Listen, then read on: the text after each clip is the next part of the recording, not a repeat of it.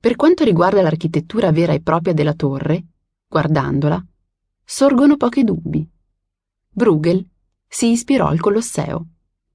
Come aveva più volte raccontato, durante il suo viaggio in Italia intorno al 1550, era rimasto molto colpito dalla magnificenza e dall'architettura della Roma antica, dai fori al Colosseo stesso.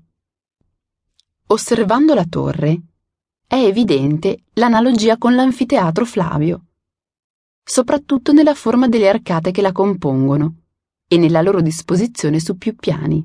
Inoltre, il Colosseo fu un luogo di martirio per molti cristiani e la cultura cristiana dell'epoca di Bruegel lo considerava come un simbolo della persecuzione cristiana e della tracotanza verso gli dei. L'opera è dipinta con la certosina attenzione al dettaglio, tipica delle miniature, e ripresa con audacia dalla scuola fiamminga. L'opera è dipinta con la certosina attenzione al dettaglio, tipica delle miniature, e ripresa con audacia dalla scuola fiamminga. La quantità di oggetti e personaggi nel quadro è soverchiante. Possono passare delle ore prima che si riesca a vedere ogni piccolo dettaglio, riconoscere ogni singolo personaggio, capire ogni minima allegoria.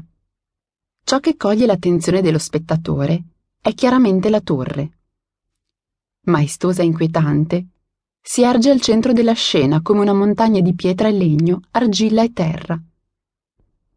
Le sue dimensioni colossali fanno letteralmente impallidire le persone ai suoi piedi e gli operai che vi stanno lavorando su e giù per le impalcature di legno dell'epico cantiere.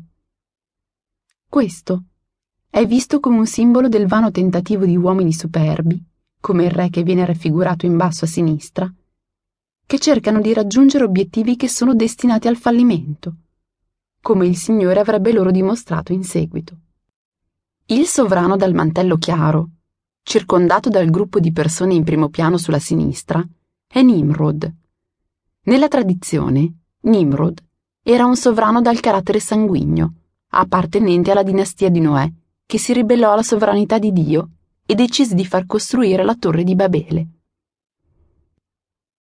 Nel dipinto di Bruegel viene raffigurato mentre accetta le ruffianerie dei capi costruttori e di alcuni suoi cortigiani, come se questi volessero complimentarsi per la maestosa opera che sta per toccare il cielo.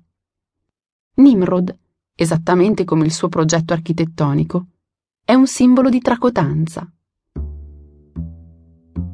La torre è palesemente ancora in costruzione. La facciata che troviamo a sinistra, guardando il quadro, sembra completa, mentre al centro il cantiere di legno prevede ancora del lavoro da fare, così come la grande roccia che taglia in due la torre, su cui gli scalpellini stanno sicuramente già lavorando.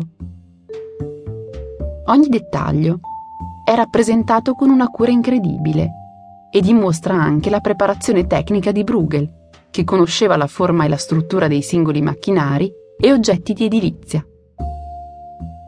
I piani superiori e la parte interna della torre si intrecciano con le nuvole, dettaglio che ne enfatizza l'altezza, ma sono ad uno stadio nettamente meno avanzato di costruzione. Anche se a una prima occhiata la torre sembra una stabile serie di archi concentrici, in realtà si nota che nessuno degli strati è veramente orizzontale e che la torre è costruita come una spirale ascendente. Non è tutto oro quel che luccica però. Benché sia ancora in fase di costruzione, la torre di Babele ha già dei problemi alle fondamenta, esattamente come li ha il concetto su cui si basa, la superbia dell'uomo nei confronti della divinità. Gli operai hanno costruito gli archi perpendicolari al terreno sconnesso dell'area, rendendoli di fatto molto instabili. Infatti, è possibile vedere degli archi che stanno già cadendo a pezzi. La base e gli strati inferiori non sono stati completati prima di costruire quelli superiori e questo porterà all'inevitabile fallimento del progetto.